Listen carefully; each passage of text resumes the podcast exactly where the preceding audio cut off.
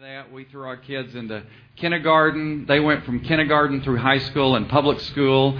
And as has already been said, Audrey's a petroleum engineering major at Texas A&M, and Jordan. Go ahead, y'all all know you Yeah, want to do it. yeah. and Jordan is a film major at TCU. So anyway, this is really fun for me and Lucina to get to do things together, and I'll let her uh, uh, get us kicked off. And you might turn me down. I, I seem a little loud because I'm loud anyway.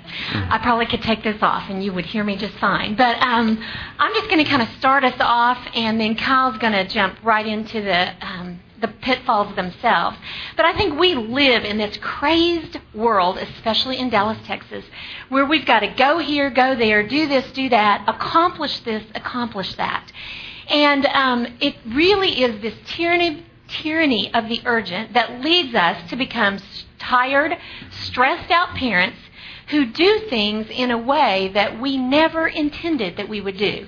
Um, and that therein lies the, the whole issue of what we're talking about this morning. So, what are some of the most common mistakes we make as parents? You had the chance to talk about some. They may or may not be on our list, but we put our heads together and said, in our experience, what were the pits, the overriding things that we fell into?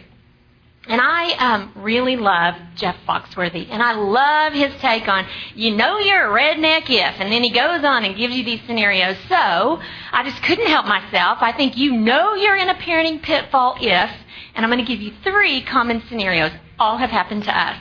If you've stopped in the middle of the conversation with your child about why they should do something and suddenly wondered, when you began having to explain to him why instead of the other way around you know you're in a parenting pitfall.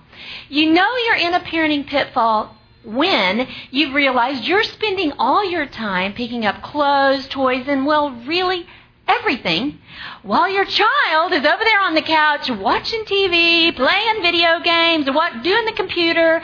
You know, then you know that there's a problem. You know you're in a parenting pitfall when your daughter has just thrown herself on the floor of the toy aisle and is throwing a major temper tantrum because she can't have the toy that you told her no she couldn't have. And even more importantly, that you are doing everything in your power to get her quiet so we can move out of the store. That is a pitfall. And those are some of the things that we experienced and that we're going to try to look at in a big way today.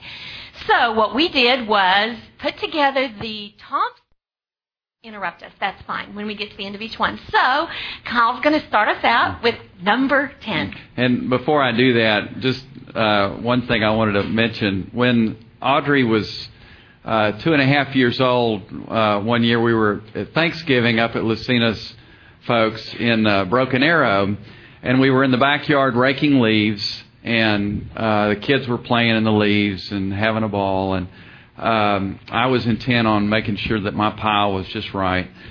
And I looked up and started looking around, and I, and I didn't see Audrey. And, uh, you know, I thought, well, maybe she's under a pile of leaves. And then I just started to panic. Lucina's uh, folks had a pool in their backyard, and it had a cover on it, but the cover was bowed down and full of water. And I sprinted over to the pool, and I saw my daughter with her head underwater and her feet sticking up and uh, and I jumped in and grabbed her, you know, and pulled her out, and her eyes were just this big, and and she was in shock. And I've always kept that visual uh, in my mind at the forefront because I recognize that if I'm not, uh, and I say I, if we're not purposeful and proactive and engaging in parenting our kids, uh, it is no different than uh, me seeing her in a pit and not reacting to that immediately. And so, you know, a big aspect of all of this is just being fully engaged. And so we want to help you, as Lucina said, just being proactive in the ways that you can do that. And uh, number 10, uh, prefer the world's wisdom over God's wisdom, as you can see. Uh, Proverbs 14:12. There's a way that seems right to a man, but its end is the way of death. And I know many of you are uh, well versed in the different passages in Scripture that talk about uh, what we're to do as parents, the Deuteronomy 6, uh, the Psalm 78, where we're instructed to teach our kids. Um, in just the ways that we, we know intellectually we're to separate between God's wisdom and the world's wisdom. But we are so inundated in our culture with uh, just anywhere from helpful tips from a Dr. Phil or the latest book uh, that has ways that you can really set your, your kids up for success.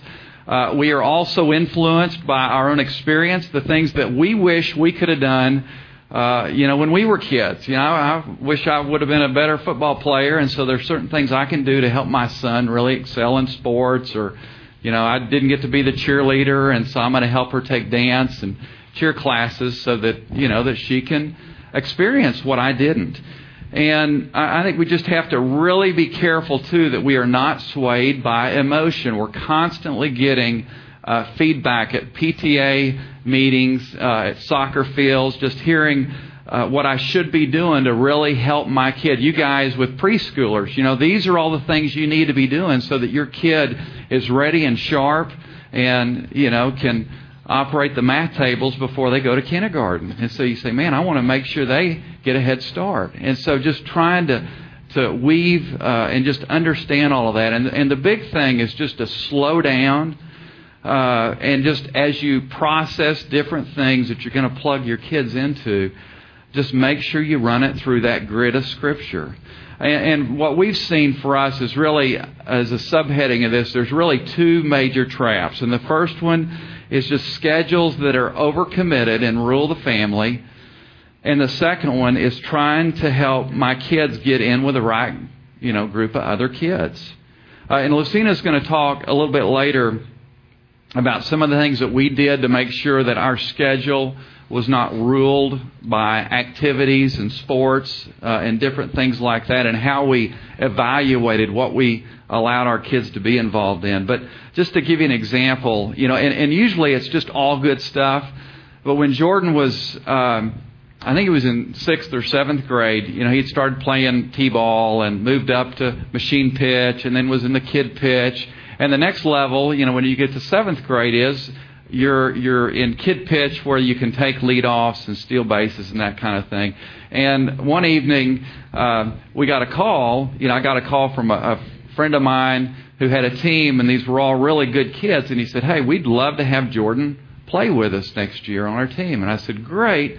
Jordan loves baseball. I'm sure uh, he'd love to to uh, consider that, I said, just help, before I talk to him, just help me understand the commitment that you guys are looking for so we can wrestle through that. And he said, well, we're going to try and practice four days a week, and then we'll play one or two games a week. And I said, okay, uh, I'll sit down and Jordan and I'll talk about that. So I, I sat Jordan down and I just said, hey, you know, explain to him what the opportunity was. And he looked at me and he said, well, Dad, when will I get to play? And I said, Well, Jordan, that's a great question. I'm not sure when you would get to play. And uh, he said, I'm not sure I want to play baseball every day. And I said, I think you are really processing this well. I'm not sure if I were you that I would want to do that either. And so uh, we ended up opting out, and that was the end of Jordan's baseball career. He was a pitcher, he was a good player, but it was like, hey, the level required uh, is really beyond what uh, he felt like was wisdom for him. And so, but it, you know, again, it's usually those good things, the opportunities that you have. Uh, the other aspect I mentioned is just, you know, encouraging your kids to hang out with the popular kids. And this starts when they're one year old because you want to make sure you get invited to the right birthday parties. You know, so and so's having a birthday, and you know we want to make sure that little Susie and little Tommy get to go. And uh, you know what you don't realize is you are setting in motion just a pressure on your kids because you know when they get in school, you want to make sure that they get invited to the school dances. And uh, you know, when they get in high school, you want to make sure they get invited to the right after you know game parties, and then it's homecoming and prom, and it just results in tremendous pressure and just setting your kids up for a fall. And we were very fortunate that we got to work through a lot of this uh, when our kids were young, and just you know integrating. What's a healthy approach to dating, uh, and our kids had very healthy relationships Uh, but you know, they decided early on just what that was going to look like, and again, having other folks help us, and and it ended up. Uh, Audrey never went to a uh, homecoming or prom, I guess, until her senior year, and Jordan, his senior year prom, uh, took his sister, and then uh, his freshman year in college, he was in a fraternity, and they had one of these you know, formal deals, and he took his sister that too. And so again, it's just setting up a a grid and starting early for how you're going to handle uh, all these different things about trying to help uh, move your kids into the right group of folks. I'm going to just say something about that because I think the pressure um, on this whole popularity thing is greatest for the moms. I think the dads have a much better perspective about this.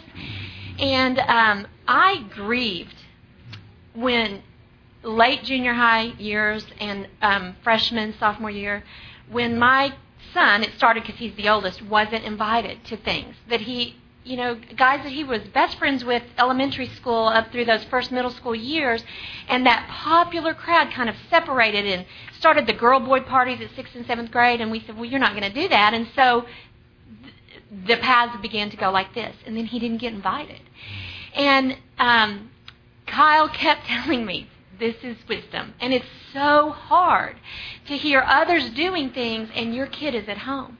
And it is hard, but it is best. There's no question in hindsight as I look back. And he still doesn't date yet. And you know what? He may be 30 years old when he gets married. And that will be great. That's going to be the greatest thing. Because he's not ready to get married. I can tell you that for sure. that I do know right now.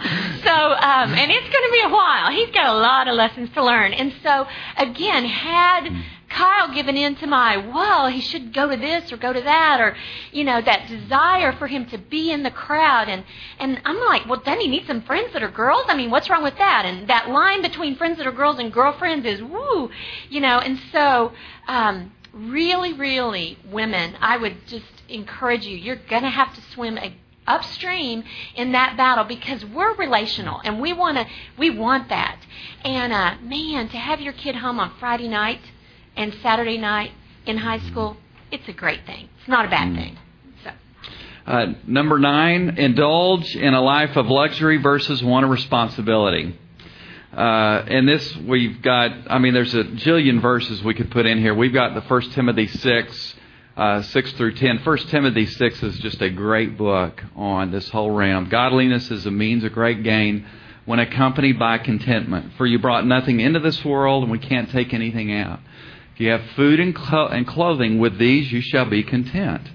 And the love of money is a root of all kinds of evil, and some, by longing for it, have wandered away from the faith and pierced themselves with many a pang. Uh, you know, the reality is we live in a self-indulgent, entitlement uh, Christian culture. Not just culture, but Christian culture. And, you know, a common pitfall generally, you know, that you that it happens early on is we want again, we want the best for our kids. We want our kids to get to go, you know, when the new movie comes out, you know, we want to go on the opening and we go and you know, we get them cokes and candy and popcorn and you know, we want it's because we love our kids and we want them to experience the fun of that. And in and of itself, there's nothing wrong with it. But it accelerates to uh, birthday and Christmas, where you know we get them everything we want, and if we don't, the grandparents do. You know, it's probably more about managing the grandparents than anything. Uh, and you know, it just leads to a heart of indulgence. And really, because our culture uh, is so um, uh, self indulgent, you really have to be proactive, just like all of these, at uh, trying to help your kids. And I, uh, you know, one of the things for me and Lucina, you know, 99% of our culture, uh, I mean, uh, of us, regardless of where you live, you know, we're in the we're in the top 99% in the whole world. And for us, we both, Lucina and I both grew up uh, in what I think you would define as lower middle class families. Both our parents married when they were 18.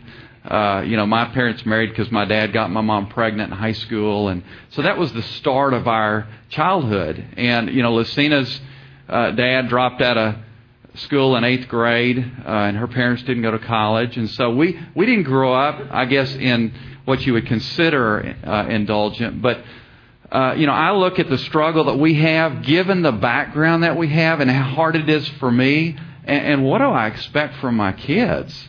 You know, because they've grown up around a whole lot more indulgence and entitlement than I have, and yet I have to be so, we have to be so proactive, just helping uh, continue to grow in that realm. Um, we, uh, you know, it's funny as our kids were, you know, Lucina and I did a number of things, and Lucina taught on this, so you can go back and listen to it. But, uh, you know, when our kids were eight years old, uh, we started to see that all these kids got cars, you know, when they're 16. And so we felt like, you know, we need to sit our kids down early and just let them know, hey, when you guys are old enough, mom and dad aren't going to buy you a car. And just, we, we want to go ahead and, and go on the record right now. And of course, they're eight and nine. And, and uh, I said, you guys are going to need to work and save money. And I just want to, you know, give you advance notice. And it was so funny because a couple of weeks later, uh, Jordan came home from school, and uh, apparently that stuck with him. And he said, uh, "Hey, Dad, uh, Jimmy, his dad is going to buy him a car when he turns 16. Jimmy lived down the street, and Jordan would walk to school with him. And uh, and I said, Jordan, that is really uh, great for Jimmy. And I said, one of the things I want to, I said, one of the things I want to encourage you to do is get to know Jimmy's dad as well as you can, but I'm not sure it's going to work for you. and I, am not sure he fully understood that, but. Uh, um, but one of the, one of the greatest counters to this mentality that Lucina and I did, is, as I look back, you know, number one, we were real purposeful at getting our kids out of the country. Uh, you know, we use our vacations to serve in different places. I think when our kids were what eight, nine, we took them to Russia and took them to China and took them to Africa. Uh, but there's so much we can even do here. We we started early on, uh, just going to the. We took a night at the Union Gospel Mission when our kids were I don't know, yeah, eight or nine years old, and we'd go down there every month. And as a family, we would serve, and we'd let them just hang out and get to know the guys and develop a love for folks that just come from a different background than we do. We'd use that as a way to talk to about how you get to where you are, and it was great. Some of the guys would share their journeys because they see kids and they want to engage with them and help them to see where they got off track.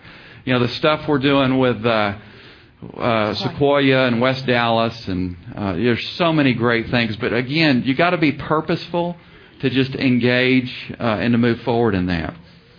Uh, we've always expected our kids to work uh, in the summers.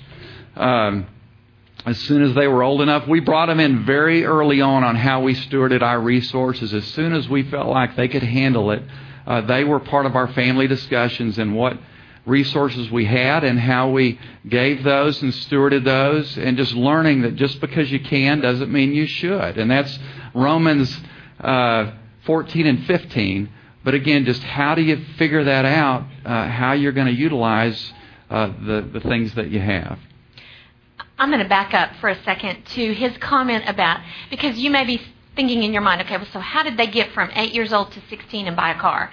Um, so I'm just going to back up for a moment and comment on that because what Kyle didn't tell you is in that proclamation of we're not going to do it for you and we're going to encourage you to start, what he also went on and said then was we're going to match whatever you do set aside. So, as they got the $100 from the grandparents as a gift, then if they gave it to Kyle, if they gave it to dad, he put a $100 with it.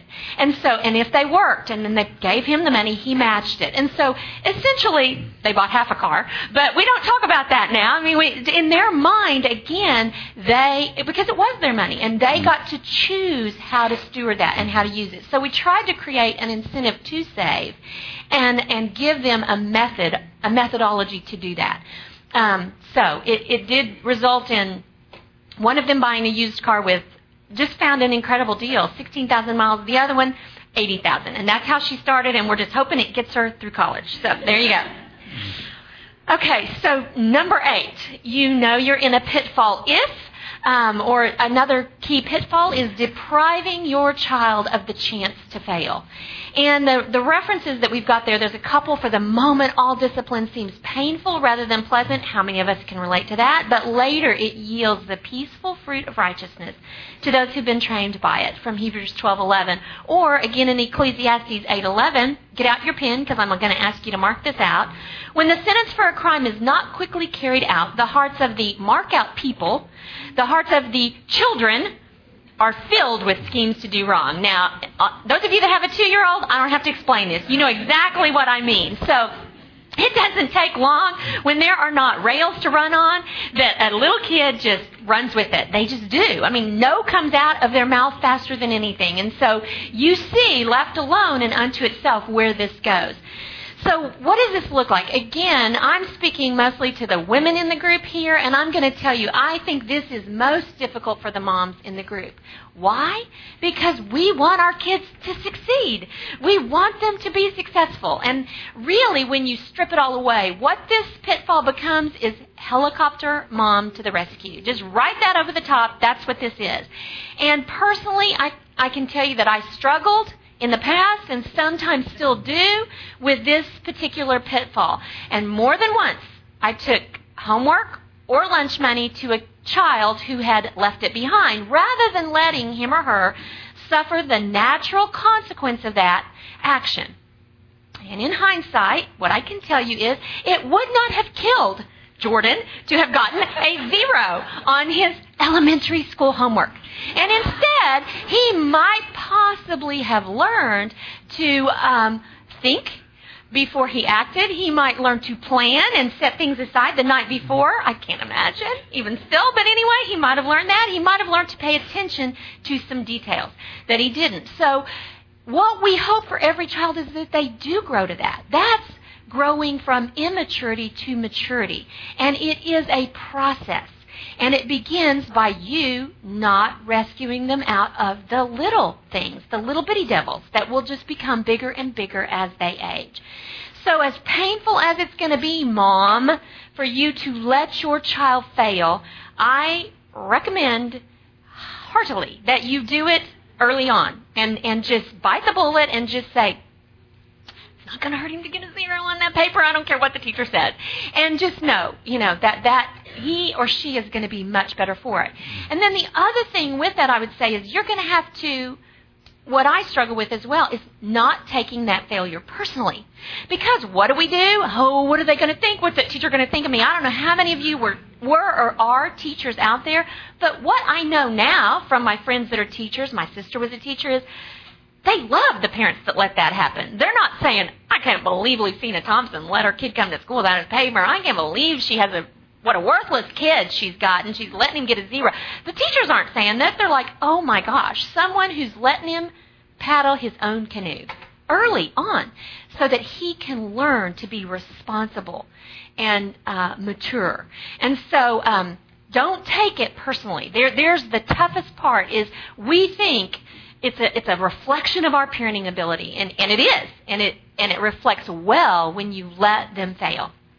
And my example for this really is right now. It's this past summer because here I have Jordan, who is a film major at TCU, and he is creative from head to toe. There is just nothing um, structured in him. You know, he's an artist, he's a musician, he's a filmmaker, he's a, you know, he is not a numbers man. He is not a mathematician. He is not a scientist. He does not plan. He does not think ahead. He does not do all those things that his dad and his sister do so well.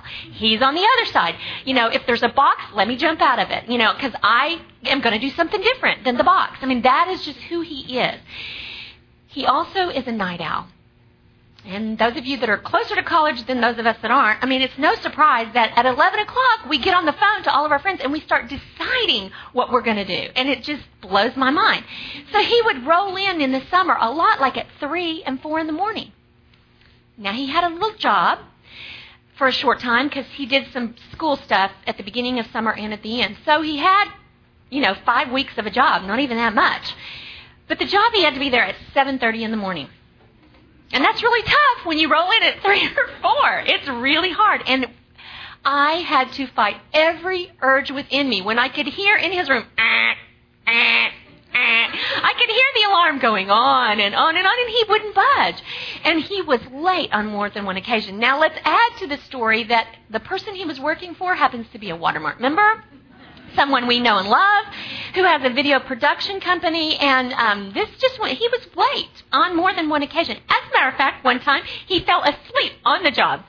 And this wonderful guy, Paul Stellick, had to have a conversation with Jordan. And he had to say, Bud, you can't do this in life. And you, you, you got to do things differently. And this just, it won't fly. And um, it was one of those heart to hearts that Jordan would not have heard coming from me, but heard better that will help him become a man, hopefully, who will be responsible and who will be the type of employee someday that someone will want. So, um, there we go. All right, um, pitfall number seven. So, what is pitfall number seven? It is that you um, you will be in a pit if you value your child's performance over his heart. And I love this psalm. Oh Lord, um, open my hips and my lips and my mouth to. Don't do that. Whoa. open my lips. Wow, that was a Freudian slip, wasn't it? Don't tell that to your little girls because you don't want that happening. Okay, so, oh Lord, open my lips and my mouth to declare your praise. You do not delight in sacrifice, or I would bring it. You don't take pleasure in burnt offerings. No, the sacrifices of God are a broken spirit, a broken and contrite heart. Oh Lord, you will not despise. So, so counterintuitive. I, I just never get this. This is really hard for me still that brokenness is far better to God than success than being the superstar. Now, how does this play out? And how does this look in life? Well, have you ever noticed in Dallas, Texas, how we don't have average kids? There just aren't any average kids in Dallas. We have superstars. And if you doubt it, just drive down Central Expressway and you'll see the bumper sticker. My kid is a star student at blah, blah, blah, blah, or whatever. I mean, you know, it doesn't matter. The fact is, all across the board, whether it's sports or scholastics or you name the area, we have superstars. We're all about that because that's what the culture says. That's what we should be. That's what we should create. And all of our efforts should go into creating a superstar. Really? Wow. Don't know if you've been to an elementary school soccer field lately, but if you want to see this pitfall played out in living co- color, just go and stand on the sidelines and watch. And what you will see is parents at a four, five, and six year old, I mean, pick the youngest age at which kids can play soccer and go and stand on the side. And you will see some parents, sorry dads, but now I'm going to rag on you because a lot of times it's the man on the sideline screaming, get the ball, run down there, kick the goal. I mean, hey, hey, hey, you know, I mean, he's yelling all these directions at his four, five, and six year old child about how to be the star stu- athlete on the field. Oh my goodness. And these are little bitty kids that can't even figure out where the ball is, let alone what to do with it. And so, the issue is we've got to be strong enough to swim again upstream against the current and the tide to value heart over performance. Um, and again, I blew it in this area. I'm going to tell you some of the ways where I blew this, and and um, they're just insidious little things that you can say in elementary school, junior high school, where um, you suddenly realize oh, I'm caught because what I would do sometimes when I wasn't seeing or getting the um, end result that I thought we were headed for is I would compare. Well, so and so over here does blah, blah, blah, blah, blah. Okay, that's awful. That is an awful pitfall. Do not compare your child to another. That is valuing how they perform versus looking at their heart. Don't do it. I did it. Um, when I wanted to do some, them to do something, I would become impatient and expect them to respond instantly. Now, again, first time obedience, I'm for that, but there is a point at which you begin to value the, their performance versus trying to figure out why they're not doing what you're asking them to do. And let's look at the heart of this child, not just the action I'm getting out of him or her. Or looking for good grades and a good report card instead of Hey, what'd you learn today? Hey, what are you learning? How's that going? Instead of, again, always going to the bottom line and, well, what, a C? What, what'd you get a C? We, we reviewed those spelling words last night. You knew them really well. I've got one kid who tests brilliantly with not, never had to say a word to this one. Then I have another one who we could review all night long. And the child still to this day has test anxiety, does not test well, and um, you can't you can't look to what the test score necessarily says. You got to go. Does this child know this material and be okay. Sometimes a C is the best grade, and we should be celebrating over that for that child versus the other, and never comparing one child in a household against another. You can't do that. So, none of those will give you the outcome that you're looking for. But instead, what you get, if that is the way you parent, you will get a performer, not a transformer. And what happens, let me just t- take you from preschool to college, what will happen is you send that performer off to college who has, yes, ma'am, and, and this happens in manners. We start, again, and hear me, I'm not saying we shouldn't expect good manners, but I can remember times where I had this child, Audrey, who is painfully shy as a child. She would hang on to the back of my skirt and stand behind me, and we would say, "Look him in the eye, Audrey. Say hello, Mrs. Bagdanoff. Say hello, Audrey." You know, and she'd be standing back here like, you know, and just panic stricken on her face. Now, of course, Jordan would be, "Hey, how you doing? What's it going?" I mean, you know, he's just out there talking to everybody and schmoozing with, but she's over here. Don't make me say hello. Please don't make me. And it was a process because if we continued to demand that out of a child for whom it was, we, we needed to say, "This is where we're headed." But if you continue to value performance, then when that child leaves your house I'm not saying there will be, but there may be a time in which that kid says, Done! I'm done performing for you. And what that looks like is rebellion open and full. And you look at your spouse and what happened? What happened here? I mean, he or she was such a great kid. They did all the things we asked. Maybe so, but maybe it was out of performance and not out of heart. And that's not what you want. So Audrey, as I said, was a very shy child. She was the compliant one out of the house. Thank goodness we had the other one, so it, we could know really clearly it wasn't anything we were doing. So, um, and as such, you know, she was the polar opposite of her brother. She was a brilliant student, he was a brilliant athlete. And just take that and run on down in any way, how they were different. So we were especially proud of Audrey when uh, going into high school, she chose to try out for the cross country team. Because again, athletics were not necessarily her specialty at that point. and um, but it was a great team, a great group of girls. This would be this was going to be great.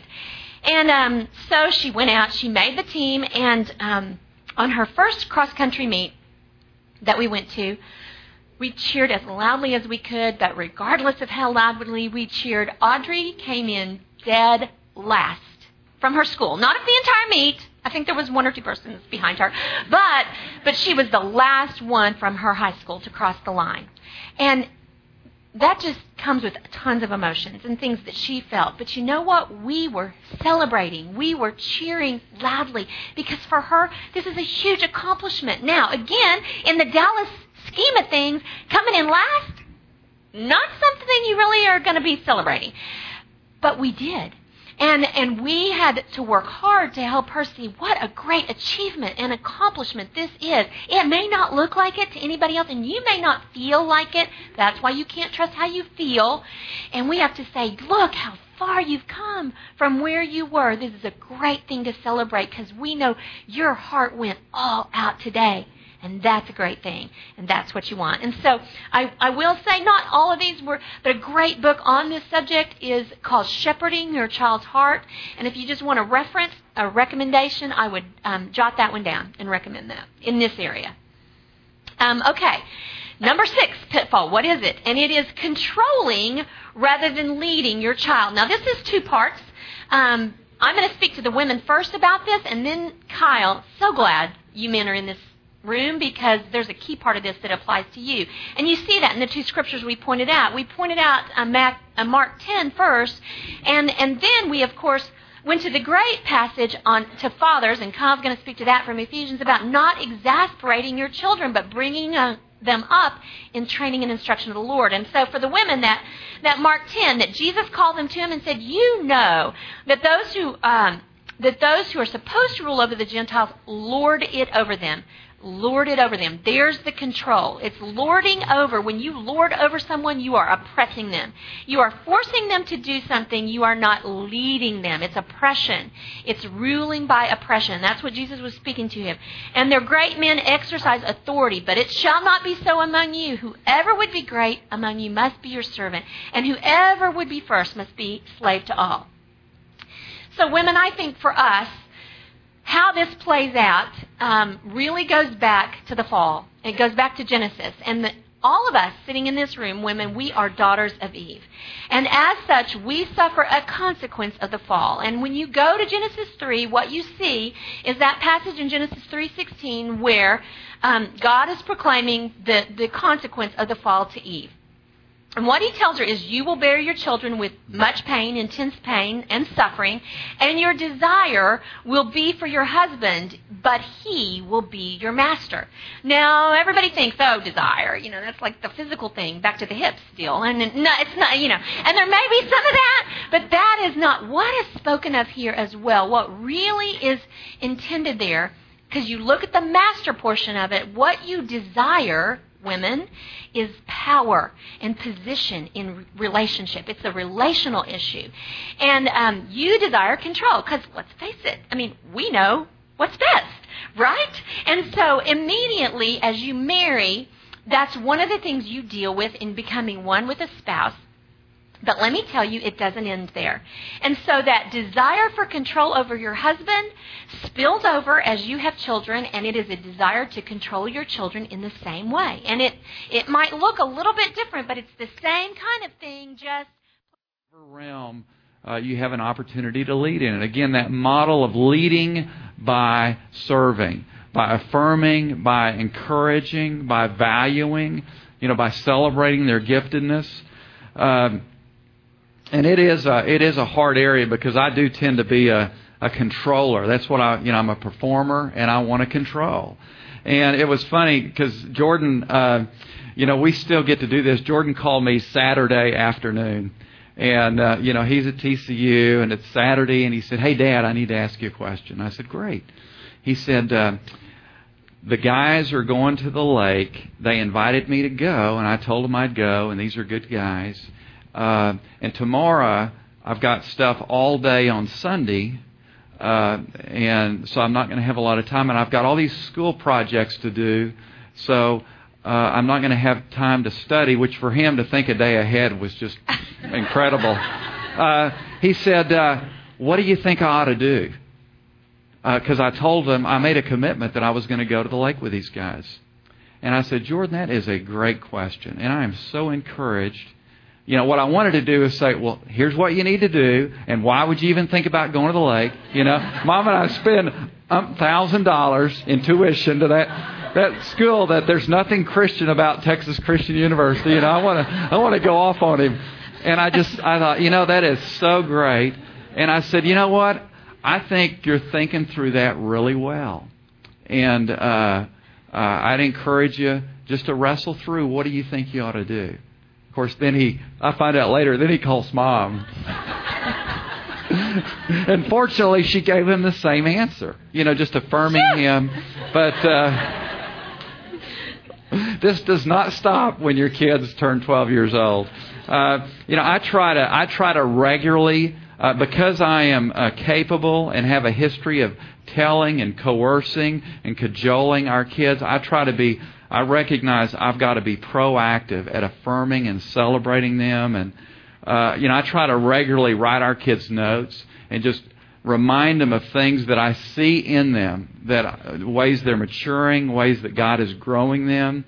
Uh, I, I try to share with them things that I'm wrestling with. And I actually, the uh, first week of school last week, I wrote each of them a note. They'd been home this summer and just, just, uh, reflecting on some of the things that I was really encouraged by that I saw in them this summer and just the ways that they are maturing. So, again, just going back to that Mark 10 uh, and looking at what it means to really lead, you know, by serving, uh, encouraging, and affirming your kids and getting in the habit of doing that now. And again, letting them letting them go through the process, even though you know what the right answer should be. I'm going to just jump in and interrupt him for a second. And for you in preschool, what does that look like? Um, I think it starts then. We started way back then um, packing the lunch in elementary school, and I would put a little note in there. Um, going off to sleepover somewhere, put a little note in their bags when they open it up. Oh, that's so sweet. So, um, you know, um, begin early doing those things, and just think in your own mind how you feel when someone writes you a note or a card, how much it means. So what a great, you know that it will do the same. As soon as that child is able to read, begin to give them simple affirmations um, early, early on. Okay, we're going to have to speed up because we have five more. Go, and we go. want to leave 30 minutes of questions, so I'll go faster. uh, number five, resu- refuse to model uh, or ask for forgiveness. And again, you know, this Matthew 7 verse, which is, you know, why do, why do you look at the speck in your brother's eye? Uh, and not see the log in your own, own eye? Or why, how can you say to your brother, "Let me take the uh, speck out of your eye," when behold the log in your in your eye? You hypocrite! First, take the log out of your own eye, then you will see clearly to take the speck out of your eye.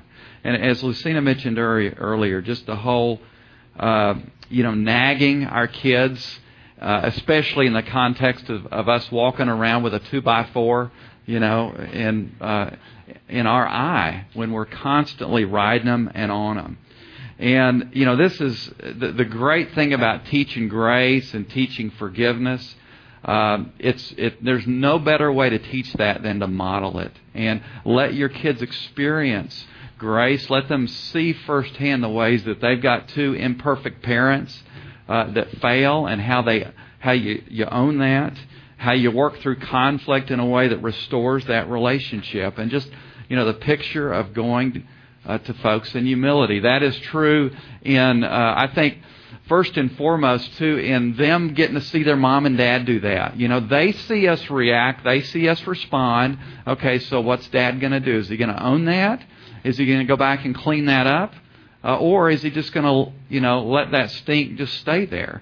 And sometimes what we'll do when our kids see that happen, even though we might work through that uh, in private, I'll go back and tell the kids, hey, I just want to, because you guys witnessed this and saw it, I just want you to know uh, that I went back and asked your mom for forgiveness and specifically what I did. And, uh, you know, this summer, uh, Jordan moved back in. It's, it's one, one of the tough things, again, is it's the beauty of having your kids gone, you know, for a while. But then when they move back in, it's so hard because you fall back into the patterns because I think, oh my goodness, is this what he does with his time?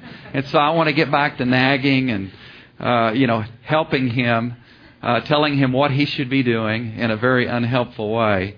And, uh, you know, he, he moved back in and, and I could see I was doing this and he was bowing up, and the more he's bowing up, the more I want to control and let him know, you know, again, the wisdom and uh, in a very manipulative way. And, uh, you know, he and I were just not doing well relationally. And I, uh, uh, one um, Saturday afternoon, I just said, hey, uh, would let, us go to Starbucks. I, I'd love to talk to you. And I know Jordan thought, okay, we're going to go to Starbucks, and Dad's going to get his list out, you know, and he's going to get me away. And I, I just said, you know what? I, I love you so much. And I, I want to help you so bad. And I said, you, and, and I'm so proud and encouraged by the decisions that you're making, the boundaries, you know, the ways that you've chosen to do things different. Um, and I said, you know that the decisions you make from 18 to 22 really impact the next 20 years of your life. And that's why I want to be so purposeful in helping you in the ways that, you know, Poppy, which is my dad, you know, was not able to help me. And uh, I said, but I am just really whiffing here. And I have discouraged you. I have nagged at you. And I just said, man, would you forgive me? Because I'm not helping you at all. And it, it was so great because it was, you know, by me owning that, then we were able to then restore that relationship. And Jordan to say, man, I just want to just want to help you. And then I just said, hey, would you help me because I want to I, I want to help you. What what can I do to help you? And then he gave me just two or three things. He said, Dad, here's some things that you can do. Uh, and so then he also gave me permission uh, to help him in those ways. So again, just um, you know, being proactive. I, I uh, uh, well, I'm I'm gonna, I'm gonna tell another story. I'm out of time. Go ahead. If there's time at the end, you can come Yeah, back to that one.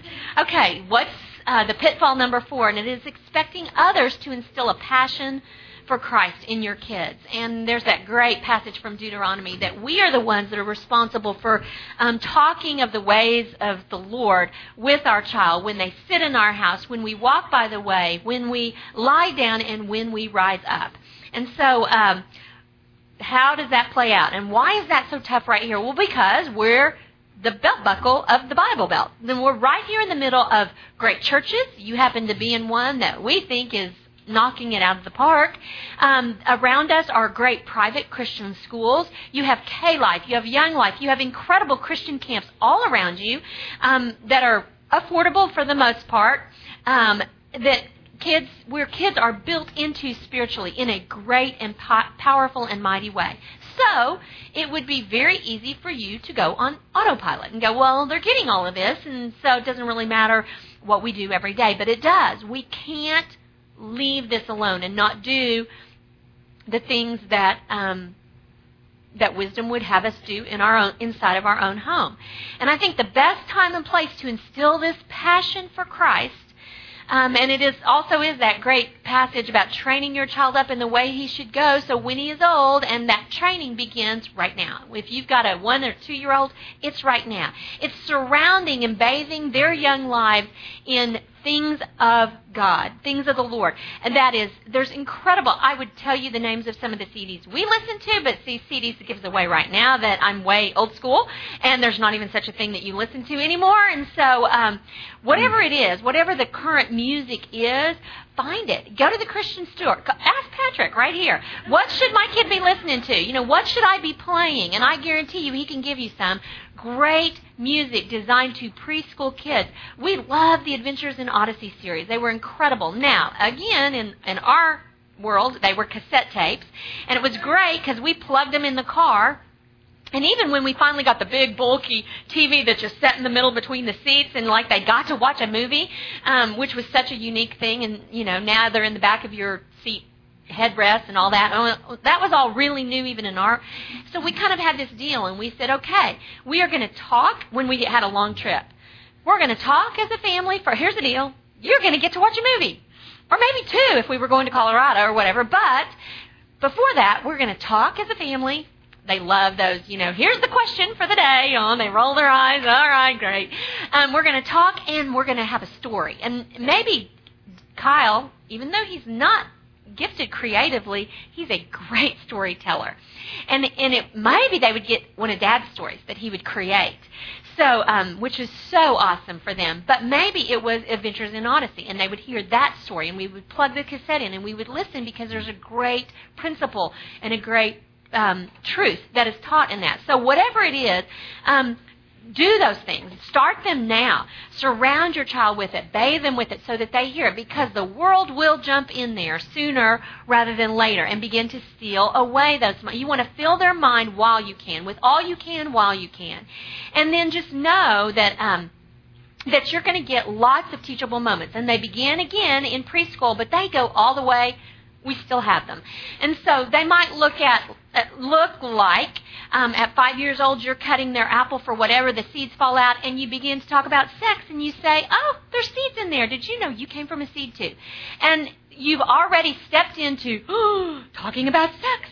And it's so simple and easy, but that's a great way to begin that, to begin those conversations. It's using the teachable moment, it's using whatever's around you, and it's not being afraid of any of it. And that then translates all the way to, and I'm going to tell you the real things that were said. That because there was the freedom and we began talking about those things and using those teachable moments when our kids were little, that began to um, carry through to middle school when Jordan came home, sixth grade, around the dinner table at night, and he said, "What's a blowjob?" And we all were like, "Okay." Let even Nicole and I look at each other and tried not to. Where did you hear that from? And instead, you just kind of, well, why do you ask? I mean, you know, isn't that what everybody talks about at their dinner table? Um, So, you know, it, it just carries itself all the way through to literally the conversation where Jordan just called me recently and said, I'm in a sociology class and I can tell I am an island unto myself because they're talking about family and definition of family and, and homosexuality, which I'm telling them I love. I've got family members that are, that are, um, living that lifestyle, but I'm not going to choose it as a family option. He goes, How do I defend that? Because I want to stand up and say something, but clearly I am in the, and, and then the abortion thing. He goes, And then that one came up too, and it's a woman's right to choose. And so he's struggling. And so, great, what a teachable moment. And so we're still having them. So as our children grew, one of the greatest opportunities to do this, to capture this, etc., especially starting elementary school on, was around the dinner table. And for us, we had a we made a decision that dinner time was non-negotiable five days a week. Now, come the weekend, woohoo! We're going to go out. We're going to, you know, we're going to. It's going to look different. But every night, weeknight, we had dinner at 5.30 or 6 o'clock we sat down around the dinner table and this was a great time to debrief the day to talk about um, you know the download and, and how was your day and what happened and how did it go and we and there was no topic that was off you know, no subject that was off topic or that wasn't allowed. And so this is a great a great thing, but you will have to work to protect it because there's going to be soccer practice and this practice and that practice, and we might have to adjust the time. But I just really encourage you to take that back. Make it make it non-negotiable. I think it's the greatest thing we did mm-hmm. Mm-hmm. Yeah, and making decisions, just defending that time, it helped me because I wouldn't commit to go to a reception or to, you know, if I was going to travel, you know, I was either going to figure out a way to get back or that's something Lucina and I would talk about. And again, just that way it gets back on the plate and you get to process it. Um, number three, resisting uh, allowing others to help you parent. This is, you know, the community 101, just inviting others in uh, and recognizing that we all need help. And I look back and I'm so thankful uh, that Lucina and I uh, invited others in at a time that was really critical for our kids and, and us as parents. The Ecclesiastes verse, the two are better than one, and you know a cord of three strands is not easily broken. Uh, abundance of counsel, there's victory.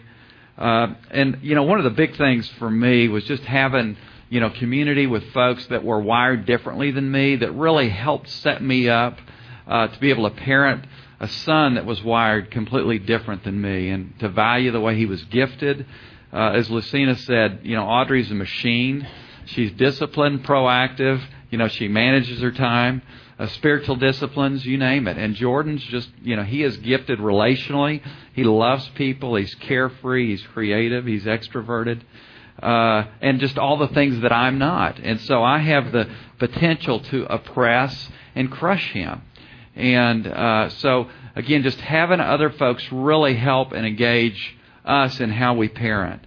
Um, and, and also having those folks directly involved with our kid. That's kids. That's been a great, uh, just a blessing for us. That uh, you know the different the purity ceremonies, the manhood, you know, those guys and women would stand up uh, because of first person activity and involvement uh, with their kids. We had a, uh, I'll, I'll throw this in real quick. You know, um, the first time, um, and and we're going to talk about technology a little bit, but the first time I went upstairs and you know we kept computers in an open room and Jordan's got looking at pornography and I walk in and you kind of like, oh my goodness and uh, so, how are you going to deal with that? And so, you know, Jordan and I sat down and we worked through that. And I just said, hey, Jordan, you know that I've got uh, four other men in my life that help me as a dad. And I, I want nothing more than to help you.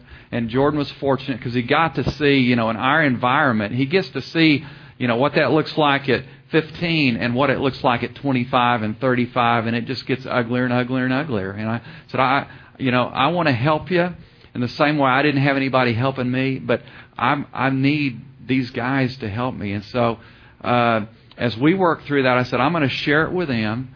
And, uh, but, but I just want to let you know in advance that they're going to help me. And he said, okay.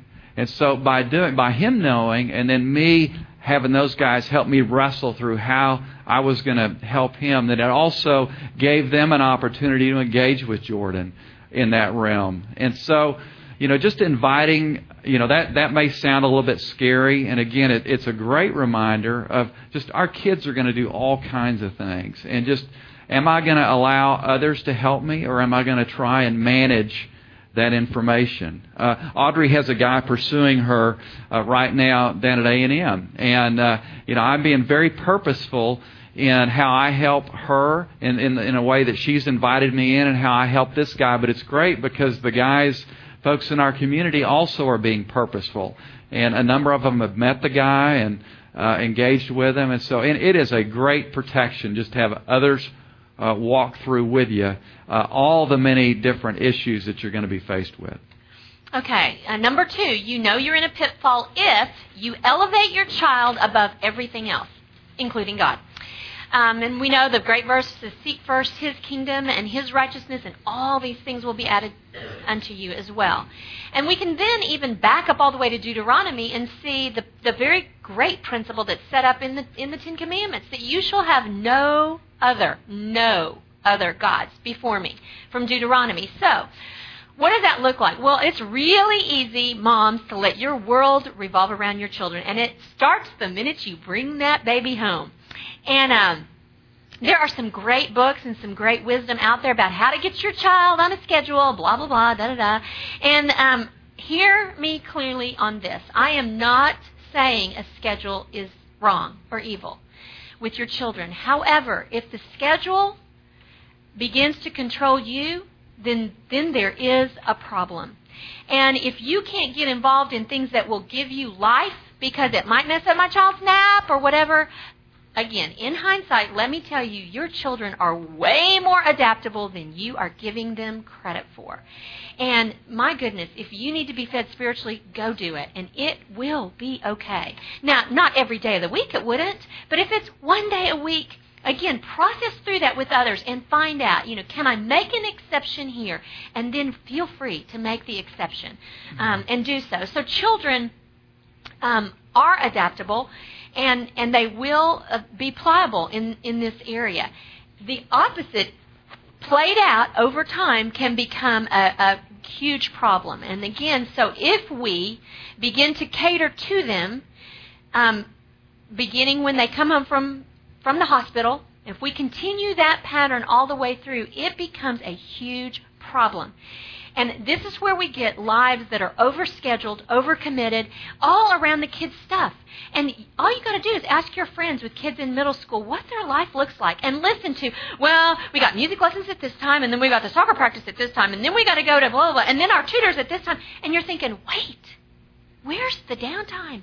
Uh, i.e., Jordan's, where, when am I going to play? Because uh, in seventh grade, I still need to play. It's not over. I still need that as a guy or a girl, for that matter. So, you know, there there are kid activities and kid sports and kid um, spiritual things that will rule your life if you let them. And you've got to be the ruler over them. And you've got to be the one to say how much is too much. Um, and, and, and what is a reasonable, expectable amount that won't interfere with the dinner time that we've set. So set your parameters now and then fit the activity in. And if the activity won't fit, don't manage everything around it so we can do X. Do it the other way. Figure out what it is, and then decide, okay, yeah, we've got a little time for this or for that. Um, I think the other thing here is it's really easy, women, I'm going to speak to you again, to elevate your children over your husband, over that primary relationship. And it's just knowing the divine order that God established. And the divine order is God first, husband second, kid last. And many times we get that confused and we do everything for the kid and around the kid, and we haven't nurtured this. And a really um, awesome couple helped us early on and challenged us when money was tighter in our life to budget a date night. And so, very early on in preschool, we found a girl who we said we are going to book you every Thursday night. And so, just count on it. We're you you you got work for us every single Thursday night. Now, occasionally we, you know, that fell off, but every Thursday night we left. We left the kid. We left Kidza, Kidza. Um, we left them and we went and we did something together and we nurtured this because this needed nurturing as much as anything. Um, so I just really encourage you to do that um, and continue, you know, continue to to look after those things. So. And number one is expecting your kids to do things differently than you do.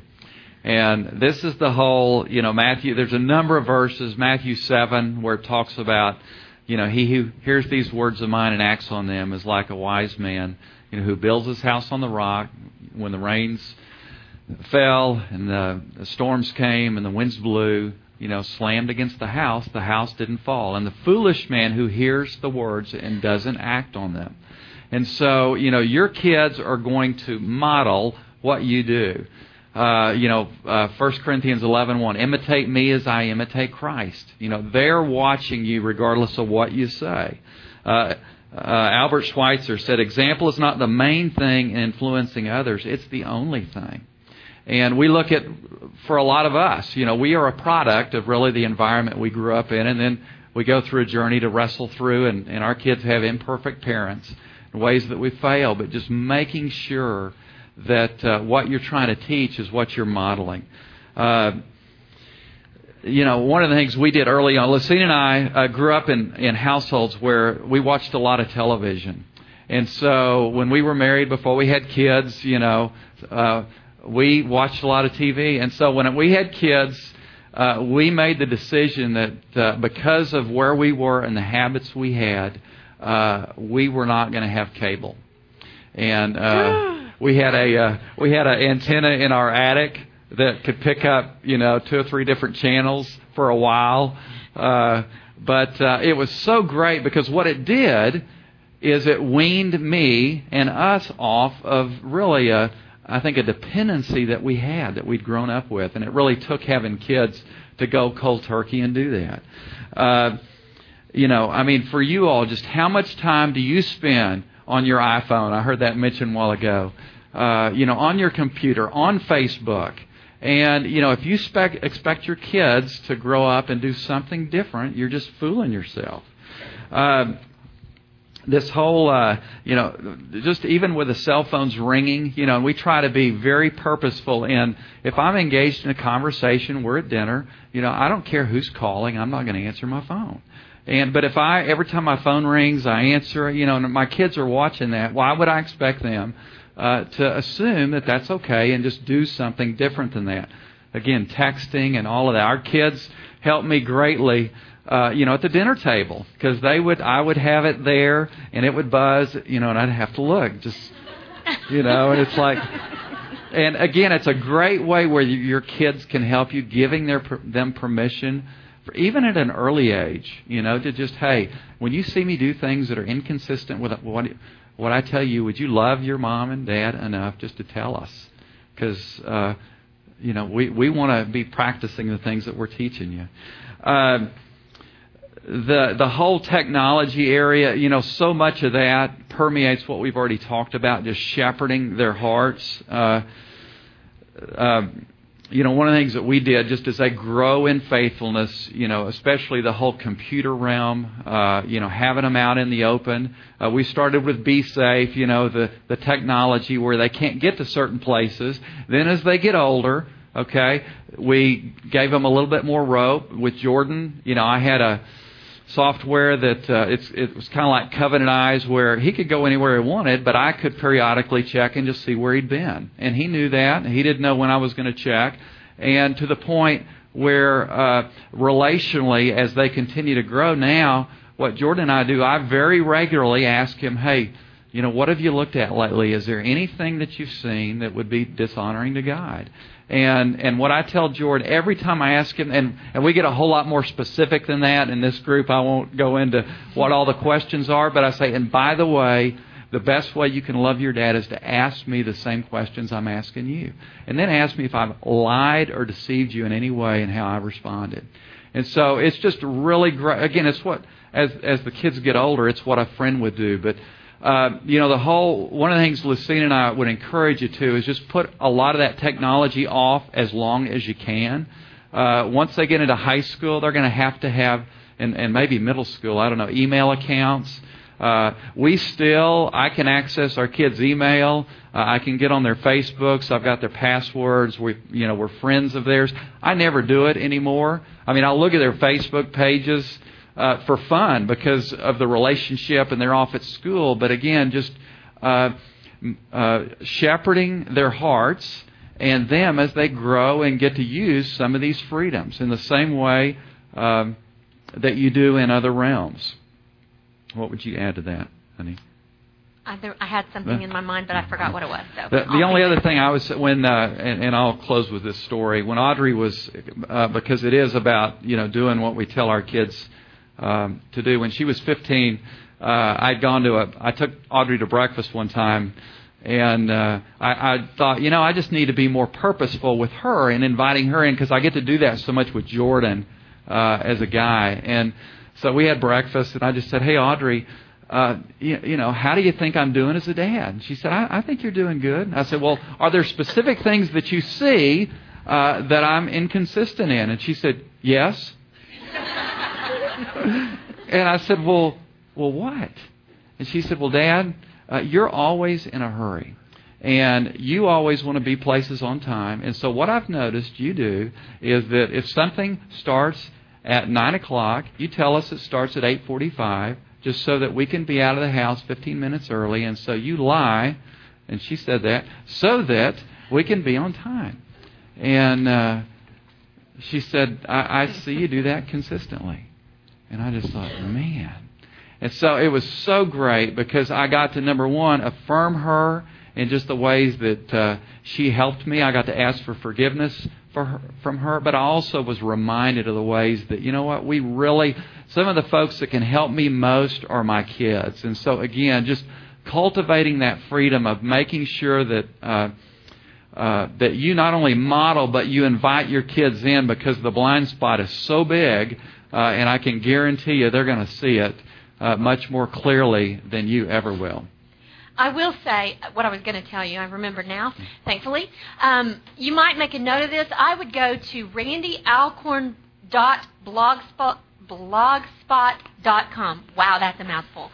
Um, on July 29th, he did a great blog on this whole technology mm. issue. He was specifically addressing television, but a lot of other things, and it's just a great it's what he does is take you as a parent through a question of how you deal with this issue before you then begin mm-hmm. expecting uh, and setting parameters as an as for your children. So it's great. Mm-hmm. He has you keep a log of time you spend on TV, time you spend doing whatever, and and it's a great way to begin to say, well, wow, I got to look at myself first before I can begin and expect things from my children.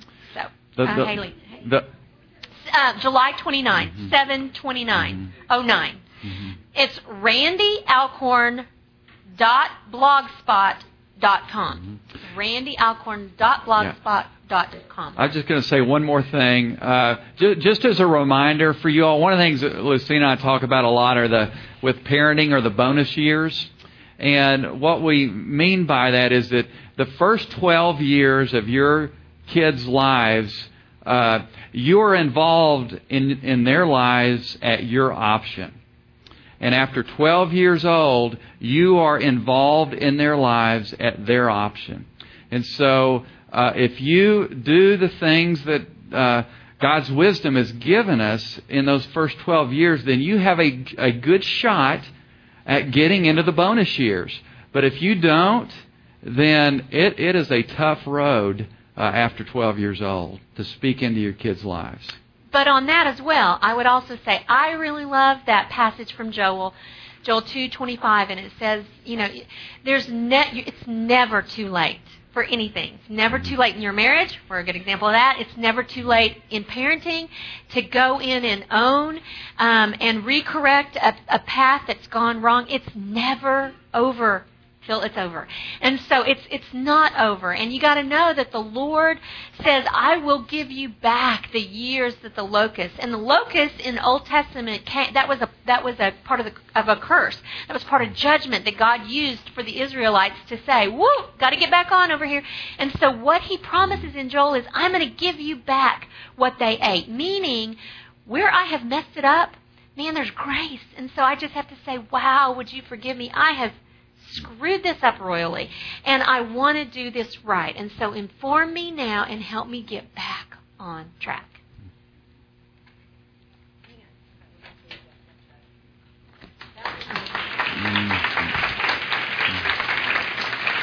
Hello. I thought that was incredible. And it's funny, as I was sitting there, you know, I have a 16 year old, a 9 year old, well, 16, 12, and 9. And it was kind of almost being at a football game and they were in the box seats. And I'm kind of working my way up to the top. And I so identified with Lucina when she was talking about how hard it is when your kids, I mean, I have a 16 year old girl and I've watched so many times. I mean, we just got finished with volleyball tryouts and Sally was one of three juniors that made the the, the JV, and the other two juniors quit immediately because they couldn't be on the JV. And I watched my daughter process this, but the funny thing was she was like, "Mom, I'm not going to quit. I mean, I'm hanging in there. I mean, I need to be a leader for these girls." And I, I found myself in my bedroom being worldly disappointed for 10 minutes. Not that she made JV, but I was just thinking, oh my gosh, I could have never done that. And just watching her in this process, it was like I was pained, not because she made JV, because that was clearly the best spot for her, but watching her rise up because the world so tells you that, you know, you've got to make varsity and you've got to do this. And so it just, you know, I, I've just sat there and I thought, you know, that book, Raising Your Children for True Greatness, if you parents can get that in your heart now, because true greatness is godly character traits. And Sally, so many times, oh my goodness, I mean, she is so of the Lord because I just know in my, who I was at that time would have been so different. And I just see who Sally is and I'm so amazed that the Lord has just been so faithful. But I love the fact that Lucina and Kyle talked about too. I can tell that they, I'm telling you, if you get to those upper years and you don't have the relationship, You've got to incorporate that. I mean, I know when Sally walks into our home, she's one of these that says, Bueno, or greetings. I know when she got home because she knows our home is a safe place to fall and it's a great place. She feels comfortable there and she's so fun loving. And I love that about her. And the day, the nights when she didn't get asked to a dance, it's okay to be with her family because we have the relationship and we're so intentional about laughter and having fun. Mm-hmm. So if you can remember those things now, building into that, and I will tell you, family dinners, it might be peanut butter and jelly. It doesn't matter mm-hmm. what you're having, it matters that you're having it. And so that dinner time, I can't tell you enough. We do a high low, and it's so fun to hear what that high low is of the mm-hmm. day because, guys, that is building in. I mean, family is where it's at. And I love the fact that Lu- Lucina and Kyle, I mean, they're approachable. I mean, when my kids come to me, my, my daughter came to me not too long ago and said, Mom, all you do is iron. And I thought, wow, I do. And I said, thank you for loving me enough. I'm going to turn the iron off. And so I get up earlier to get my ironing done because it's important to me. So it's kind of like one of those things, but I love the fact that she loved me enough to tell me. So, um, you know, I'm just saying, be let your kids be approachable. I love to. I mean, I'm telling you, the success illusion it tells us our kids have to be the smartest, they have to be the prettiest, they have to be the well best dressed, the well the most connected. And guys, that's a lie. That is what the world tells us. Don't get sucked into that. And I'm telling you, the heart of the issue is about the heart. When they're talking about the four year old soccer, listen to the heart of the parents. Get the ball. Do, I mean, I'm telling you, when it boils down to sometimes you got to step back. I had to apologize to some parents the other day because I felt like my heart was cloudy at the game because Sally was leading these, you know, sophomore and ninth grade girls, but when she got off the court, nobody was leading. So I was feeling frustrated and I thought, wow. I mean, I went and this mother was like, what? And I said, my heart was cloudy. And I just want you to know, would you, you know, accept my apology? And she, you know, she's like, okay, but she didn't really see it, but I knew it was. Um, I think too, it, and I'll tell you what that boils down to. It's conditional love you know, make sure you're loving your children unconditionally. It doesn't matter if they make the A or the C. Be a student of your children. You can tell they know their kids so well because they've had that relationship with them. They're not trying to make their kids who they want them to be. They're discovering who God made them to be. And so that's the fun part about it. I mean, you know, that's that's kind of what's so neat about Sally is she's one of those that clearly I got a note in my bathroom the other day, wake me up at seven, it's picture day, and then she had ha ha. And then she comes down, she's in a t-shirt and her hair's pulled back, no makeup. And I said, oh, it's picture day. She said, yeah, it's picture day. She didn't care. Most girls were, you know, they were walking in all, you know, in dressed up clothes, but that's not who Sally is. So that was kind of a, you know, she's just, that's who she is. Um, I love when they were talking too about forgiveness Guys, I told my kids early on, forgiveness is like sticking a block of butter in the microwave. If you watch how fast that melts, that's how your heart melts when you humble yourself enough to go to your kids and say, Mommy messed up. Go to your spouse. I'm sorry. You know, I, I was irritated and blah, blah, blah. Come clean with that. Model that for your kids. I mean, that is one of the greatest things you can model is just forgiveness and restoration. And also, the world is telling us that our kids, I'm telling you, our kids are growing up too fast. I mean, we're giving them cell phones and Facebook, and you know, it's just getting younger. Before long, your kids at a year or two will have a Facebook. I'm not kidding. It's coming to that, and I see it just you know now that my son's in seventh grade and he doesn't have a cell phone, and I know it when I'm sitting at football waiting for him at five, and he doesn't get out till six because you know, he doesn't have any way to contact me, but it's okay. He comes out at six and I'm all smiles and my face lights up like I'm so happy to see him. Not like I've been sitting there an hour because we've just chosen that's not what we want to do. So I would just encourage you. I know a lot of y'all have small children, but I'm telling you, everything they said, you know, tuck this away, pull it out. I mean, when it goes back to truth, I will tell you, I was so, I, I used to give this example when I spoke. I was on an airplane the other day with my two kids, and they it said on the deal, if in case of loss of cabin pressure, if you're traveling with small children, be sure to secure your mask first. Guys, we've got to secure our mask with the Lord first. Because we will do nothing for our children if we don't have our mask on and we're not, you know, reading truth and trying to implement in that children's life. You know, I love James 1.5 that uh, Lucina and Kyle chose. If any of you lacks wisdom, he should ask God, who gives generously to all without finding fault. He loves when you come before Him and say, okay, Lord, I blew it. Or, Lord, give me wisdom here. I don't know what to do. Because I'm telling you, secure your masks first. Um, and I just, so we'll open up for questions. We've got a little bit of time. You need to get your kids in 10 minutes, but I just think they did a fabulous job. I made a lot of notes for myself. good. Thanks. You've got a question? Just, yeah, just go ahead and say it and then I'll.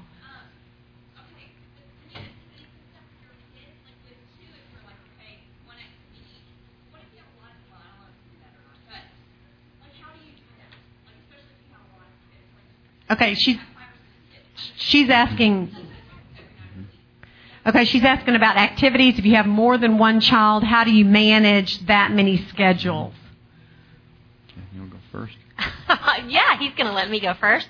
Um, again, I regardless whether you have one child or six kids, I think you have to determine what are the non-negotiables first, and then um, you've got to figure out what fits into that for each child. So, um, you know, I, I don't know that there is a, fa- a hard and fast.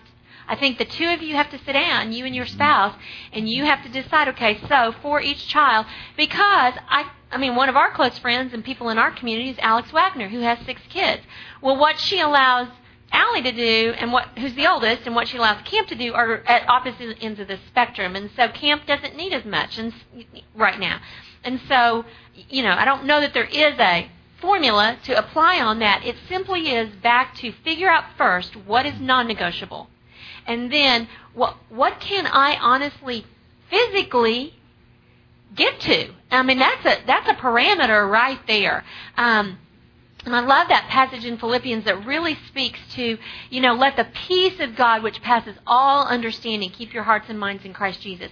So you might try something once, and you might realize, I am frantic. I'm fanatic. I'm running from here to here to here, and I am not peaceful. Peace does not reign in my house.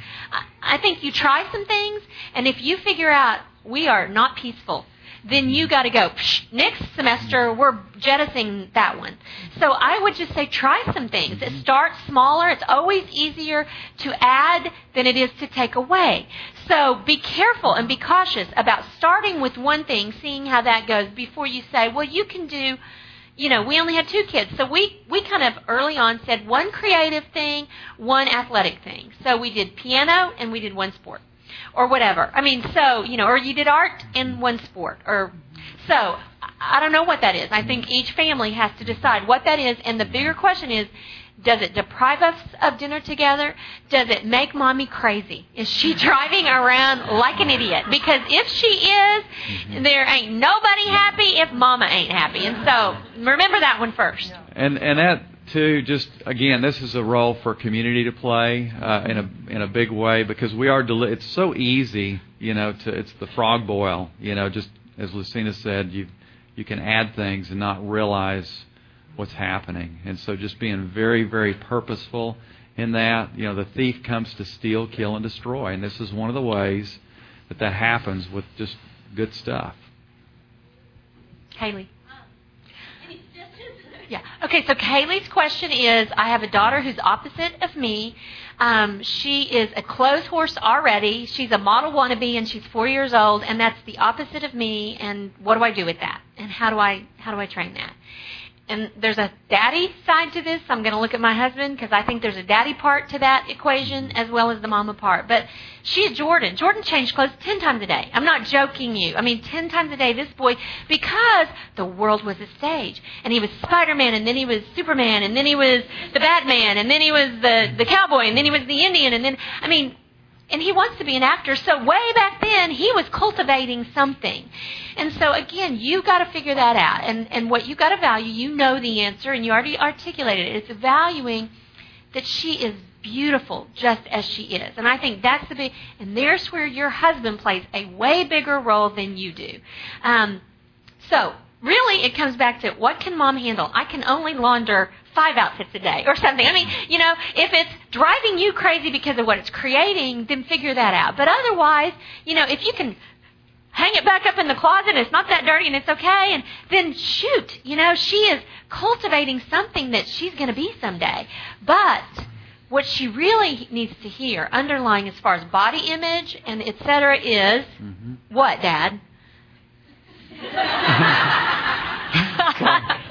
Psalm 139 uh, you know, I wove you in my mother's womb, you know, that God made her the way she is. And again, just valuing and treasuring that because it is in our culture, uh, you know, they are bombarded even at an early age, you know, what, what is valued, what's attractive. And so we have to go to the other extreme to, to really, uh, again, being proactive and just making sure. And again, I thought it was great, Haley, because you don't want to just say, all right, everyone that does that five times a day is going to be have a problem with anorexia, you know, because you want to connect with the heart aspect and, and what's going on there because it may be more of a creative manifestation versus a, you know, I want to make sure that I look pretty. And, and so just trying to connect again with not putting them in a box, but hey, you know, connecting with where that heart is and then, and then shepherding it accordingly. And I think what Kyle did really well for Audrey. Now she wasn't the close horse. Again, she was cut dry, you know, so opposite end. But Audrey was um, from a very early age. She matured early. She was a little more filled out as a girl, um, and so she had her brother's friends calling her fat and a lot of other things early on that were imprinted. And so what Audrey had to Audrey's struggle wasn't the clothes, but it was very much how I look. And what the world says is pretty and I'm not that. And and felt that all the way through high school. And so what her what Kyle did so well was say, You are beautiful. And he would take her on dates and he would say, You're a princess. You're my princess, but better yet, you're the daughter of a king. And just continue to build in to who she was, not how she looked on the outside. And I think that's what Rob, that's the gift Rob can give her that you can't, you never can speak into that in the power that he can as a man. And so I would say more importantly, get him in the process. And, and he needs to pick up the mantle of you're beautiful. Um, and, and talking to her heart and her, her heart of beauty as opposed to how she looks on the outside. Yeah, and don't discount. I mean, I think that is what really defines who Sally is too, is her relationship with her dad. They are so close, and he did such a great job of building into her early on with dates, with you know, he decided, you know, whatever she liked to do. And I mean, I think if you if a daughter, I'll tell you, as a 16 year old, I look, and the girls that are the most insecure are the ones that really don't know really who's. It's like they're asking who they are. But the secure teenager knows who she is because mainly their dads have just embedded that in. You are Christ child. I mean, of course, mothers play a big role in that too, but don't, I mean, dads step up to the plate. If you've got little girls, you know, date them. Mm-hmm. Knock on the door, get them, let them, you know, take them out to dinner, open the door, pull out the chair. I mean, and that starts as early as two and three and four. I mean, if they have a special time. Okay, it's almost 12. So if y'all have any questions, they'll be up here. One more. Go ahead. Okay, so Sunshine's question is um, six year old, public school, got a friend um, that my daughter was going to play with. The mom comes over. I see dynamics and see things that are not going to, they're not what we want to model. And so, what do I do about that? How do, how do I, how do I discourage this friendship that the mom of the child is going to continue to encourage and want? Do you want to say something first? Or you want me to? You go first. Okay. so here's what I would say to that, and th- this is a big challenge, and uh, I'm going to tell you that I whiffed in this area um, when Jordan was in second grade, and I, I think there's a couple of things that are at play in that scenario. And the first is, especially when you're in public school, I think the greatest thing that we are and do is the fragrant aroma of Christ to those who do not believe. And we are calling them to believe. And so you are going to rub up against and bump up against all kinds of stuff. And that's a great early mm-hmm. on example of something. I think even more importantly is recognizing what we can bring to them, not how they would pull us down. And mm-hmm. so, and there's it's a it's a it's a delicate balance. Um, and what you got to talk about with your child is as they leave, and, and maybe having some limits on what that's like. But we cut off a friendship in second grade because of that reason. I thought, oh my goodness, you know, Jordan had gone to spend the night with this little boy, and they had a and he Jordan called us and like the boy wanted to watch an R-rated movie in second grade, and so we were. I was just I reacted. I don't even remember how Colin and I talked about. it. I'm like, okay, he can't be friends with that kid anymore. You know what?